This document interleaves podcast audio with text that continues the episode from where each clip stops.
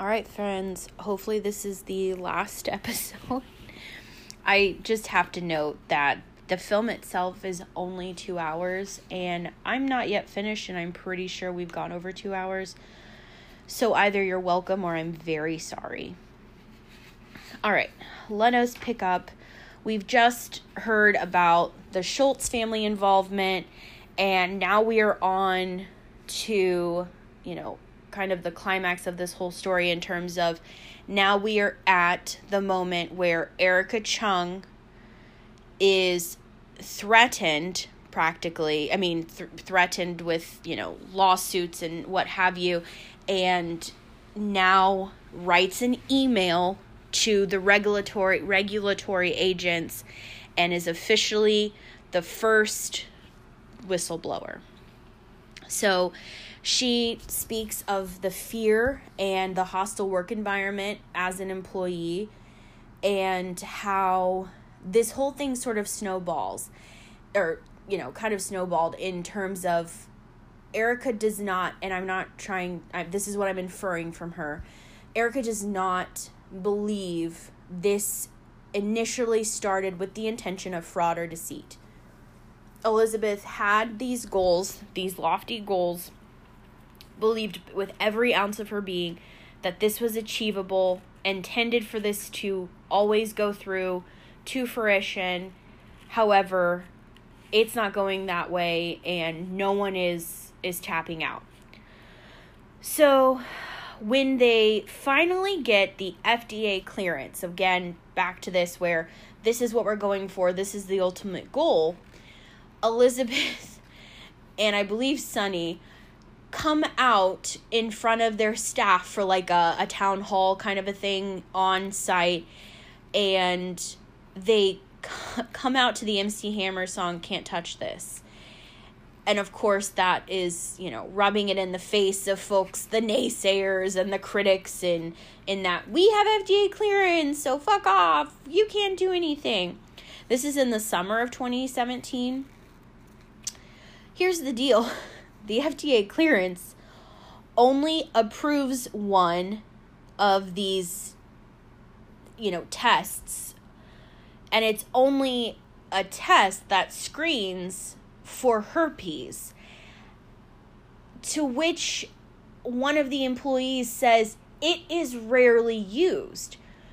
So they're saying they have 100% efficacy but maybe the test subject is only 100 and maybe these folks knew they had it, you know, had whatever, and had their blood sent. It's not a credible collection of data. So at this point, with everything going on, we've got the whistleblower, we've got this, you know, defiant act of incredulity, and Walgreens pulls out. They're like, F this, we're out. And when they say that Theranos, when Theranos says they have this revenue revenue raised, they say it was like a billion in 2015. They actually only raised a few hundred thousand. So again, we've got this the fact that some of our information is just not even real and folks are investing their own money off of fictitious claims and it's not even fictitious in terms of they just never saw the data and they gave money anyway. I mean it's a brilliant ponzi scheme because you're not even have to fudge numbers in terms of the initial startups. It's just like hey you want to invest in this idea? Sure here's a hundred million dollars. Have fun. Keep in touch. Whatever. So the timeline gets a little bit wonky for me because George Shultz is interviewed it says according to the video they show like the clip it says it was 4 4 4 of 2017 but then it's in the summer of 2017 that they get FDA clearance. So I'm assuming the filmmaker just like puts it a little out of order for a dramatic you know this is how the story is going in terms of he has a build that I am not trying to criticize. I just want for clarity's sake to to point out because it is actually I guess in October 15th that uh part of this article is coming out or there's a follow up or whatnot. I'm a little confused about the dates, so I will say that. But John Carreyrou's Wall Street Journal article includes the statement struggle with uh, blood tests. So Theranos is struggling, or that was actually the high, uh, headline. I'm so sorry. And so some folks noticed, uh, folks being interviewed kind of note that the uh, the headline itself doesn't say, you know, all down in flames. Ther- Theranos is a fraud. It it just kind of almost diminishes it in terms of folks might not really think, oh, this is really infor- you know really important information. Um, regardless, continuing. Uh, someone equates the trade secret, you know, and, and points out that the only trade secret is really lies and fraud. Um, so they show a graph um, on which you see a very small fraction is it's noted or denoted that these are 15 tests taken on the Edison, whereas the rest of the circle, this is a pie graph. I don't know if I mentioned that. It says 190 tests are in are taken on traditional lab machines, like the Siemens Ag something, all via venipuncture. So 190 to 15. I'm not good at math this is a very large percent 190 to 15 so the phlebotomist named serena i've already forgotten her last name my apologies boo she revamps her resume at this point she's like i can't say that i worked here because this is you know bullshit. I'm not going down with these folks. So luckily again theranos leaves uh, Shultz alone um, because like before they even got to court because of this article. And now theranos is starting to tighten its borders even more so. At this point the once this article is out he the john carreyrou uh, receives more employee you know more feedback and more em- former employees are reaching out to him. They mention that one of these startups you know they touted themselves as one of those unicorns that 100 no 1 billion revenue 1 billion dollar revenue garnering startups um, i.e WeWork uh, this is that realization for silicon valley um, you know this is the the ultimate dream one of the journalists, I'm sure you're done with me saying that. I will name him. It's just not on this page. He is kind of saying that his realization is that Silicon Valley is actually a place where fraud can thrive. Um, and he's kind of talking about that fake it till you make it again in terms of, you know, we're going to do this. We're going to do this. We just need more money. We're going to do this. Just give us more money. We're almost there. Give us more money and there's no proof or data to support that. It's just give us five more minutes. It's like when your alarm clock, clock, clock, can I say clock, goes off and you're like hitting the snooze button. We just need five more minutes. So around this time, like eh, it's not this it's not the same day but it's in the initial days following the subsequent days following this article coming out, this expose, Elizabeth Holmes is inducted into the Harvard Medical School Board of Fellows. Just sit with that for a second. She is not a doctor. She is not a medical professional in terms of a care provider. She is not a scientist who, you know, you understand my point. I'm not trying to say anything out of turn, you know, allegedly. My point is, she's being rewarded for something she, again, has not yet done. That's like me getting an Emmy for the film I may or may not be in next year. Also, I haven't even been cast Also, I haven't auditioned. But we're going to give her an Emmy anyway because she could do it. She's almost there. Seriously. That's like someone winning first place in a race and they've only completed three quarters of it. It it just it doesn't make sense to me. I could just be in a bubble and I just don't understand this. However, I think most people would say this is also balderdash. So, someone, it's damn it, what is his name?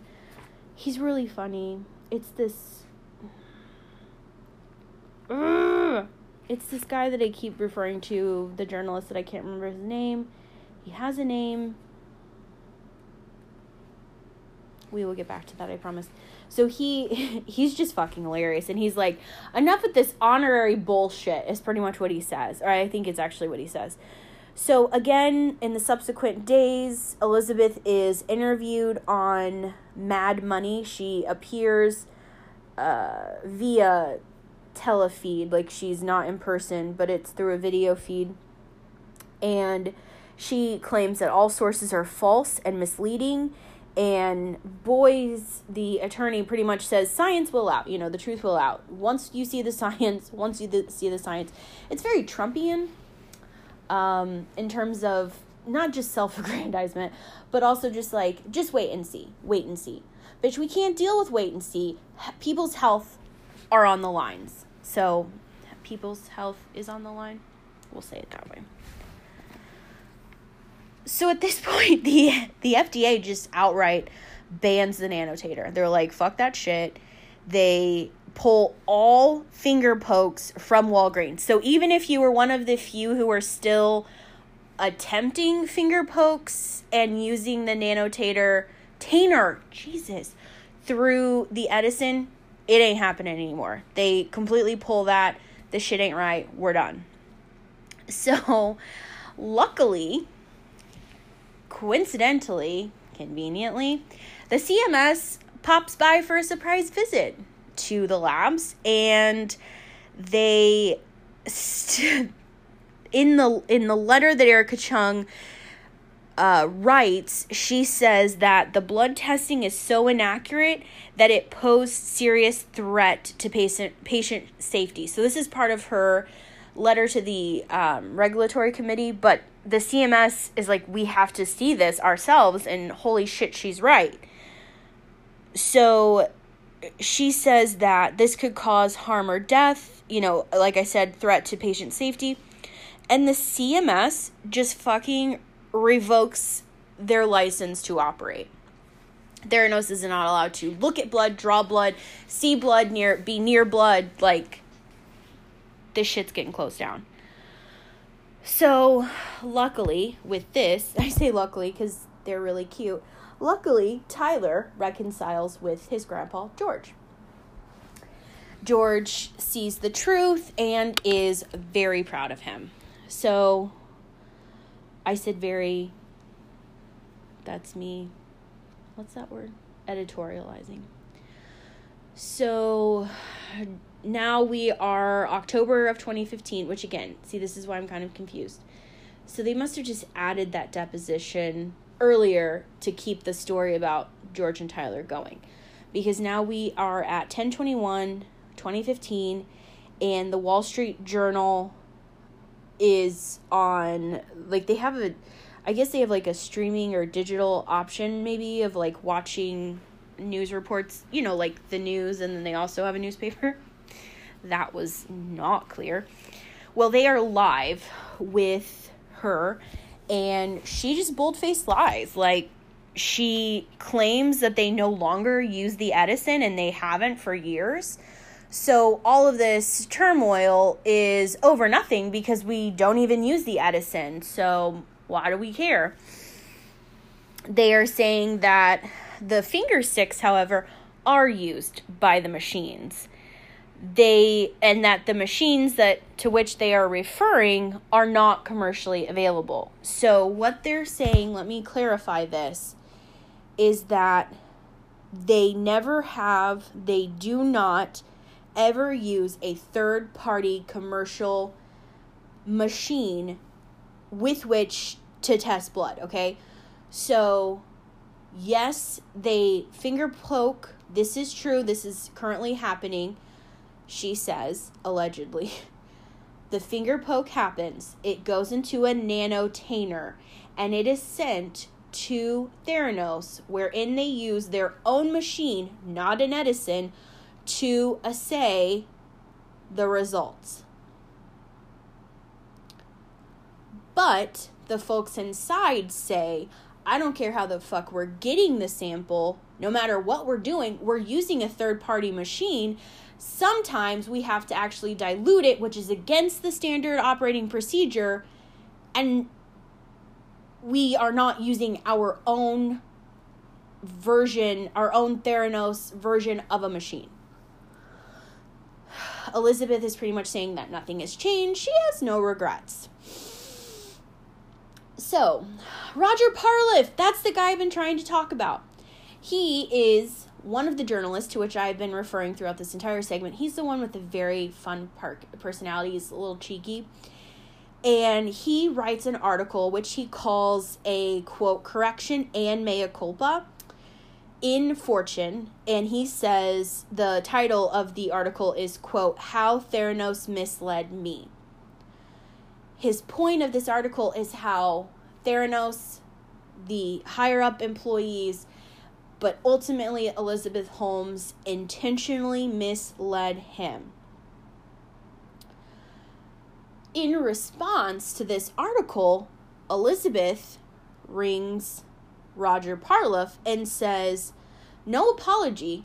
There is no apology given, but she is defensive of how he portrays her in this article and then tries to persuade him to remove the word mislead. There's kind of threats, there's lies and confusion, and to which in response you know his response to all this is just confusion he does not understand if she's lying or if she has a medical issue with the perception of reality another journalist who does look similar to Mr. Parloff, which I don't understand why I don't have his name written down, he says he would like to give Elizabeth truth serum because he does not know the answer to the question Did she knowingly lie? Is she aware of it? Sometimes a person who is deemed a zealot cannot distinguish truth. So it's possible Elizabeth does not believe, nor does she know that she's lying. She thinks it's truth. So back to the behavioral economist, and he's like, what is the motivation? They, they, as in folks with this um, slanted perception of reality, they think they are on the way to achieve something. So, I kind of like the, um, what's it, the the means versus the result. There's a maxim to that effect. In other words, the end result is going to be worth all of the bullshit in the middle. So, um, she goes on a book tour question mark. I have book tour lying Silicon Valley question mark. So Elizabeth is still lying to investors, and but somehow she's able to predict with exact numbers. So I don't know how you can predict an exact number, regardless again the question is brought up you know what are the intentions versus a realistic goal? What are her intentions versus the actual results? Sometimes people can achieve the impossible and again i am either directly quoting or paraphrasing from folks in the documentary. These are not my own words but i have written them down and i am repeating them. So sometimes achieving the impossible is possible. Sometimes it is attainable. Or my no, my question, sorry, is but is it attainable? It is possible, but is it attainable? So, in an interview with Maria Shriver, she claims that she was misled by directors in the lab. She was not made aware by the leadership. No one in the leadership of the lab told her any of this stuff was off, any of these problems that we're using different machines, you know, none of these things are working, people are getting injured, people are leaving. She was not made aware of this, she claims, until government inspections. She was devastated, it says. So, and by it I mean my notes. So, the former professor, um, Dr that person I mentioned earlier, she is saying to Elizabeth, don't pass the blame. You have a controlling stock in the company. The buck stops with you. People make mistakes, yes, but you need to take ownership. This is your company. This is your dream.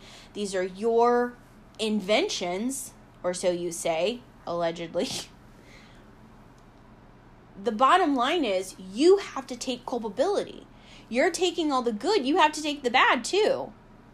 Come on. So she's interviewed by Sanjay Gupta and um, I think he must say it. I have a quotation mark, but I'm not sure to whom I'm attributing this quote.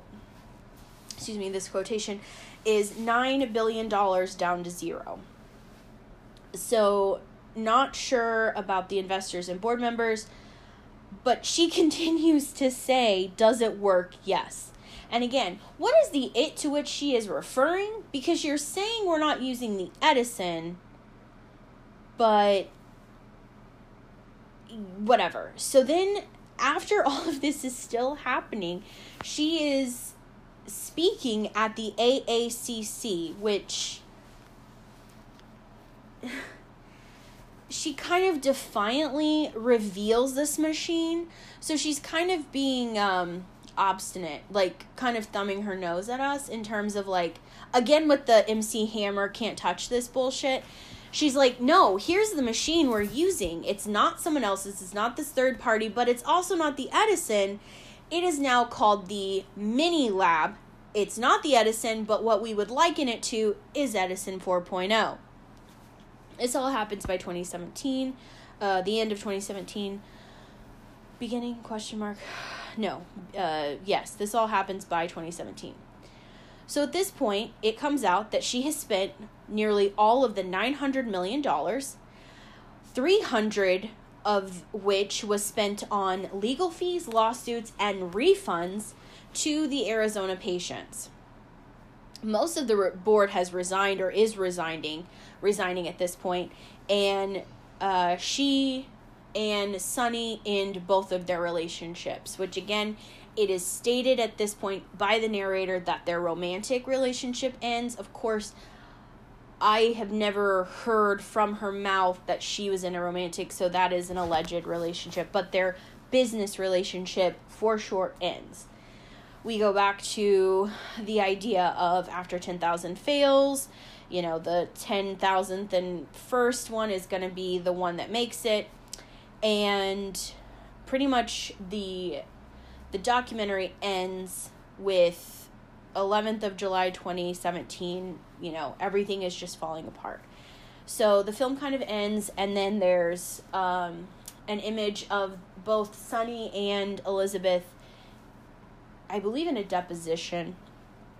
I'm not sure exactly, but it's kind of like a black screen with these photos. And it says that in 2018, Theranos is completely dissolved. So by the end of that year, beginning of 2018, it's completely dissolved. And both Elizabeth and Sunny are charged with conspiracy and fraud, and to which they both plead not guilty. So, thank you for embarking on this journey with me. I apologize for the asides, the bad editing, and my tangents. Also, not knowing people's names until I wrote it on a later page. All right. So thanks for joining me. Hopefully, I'll do another one and you'll come back for more torture. Okay. Okay, so I just have to add really quickly that when I was talking about the uh, statement made by Elizabeth Holmes in terms of she was talking about how everyone has the right to um, engage or be engaged in their healthcare. I had to record part of that, like re record part of that, and so I realized when I re recorded it, I didn't include a metaphor of which I was extraordinarily proud. And by that I mean you will probably not find it interesting, but I was fixated on it. So, we were talking about the idea of a person having the right to be engaged in their healthcare, which I am 100% about. However, I do not believe that I myself should be the captain of my ship. I don't even know if I'd want to be the first mate and or the skipper. I feel like people with letters after their names in the field they are treating should be. So my MD, my nurse practitioner, my psychiatrist, they are the folks who I trust to give me medicine, ask for appropriate testing, read the results. I mean, the only thing on the boat I should be doing is sitting on the back watching dolphins. So I just wanted to reiterate that point. Thank you.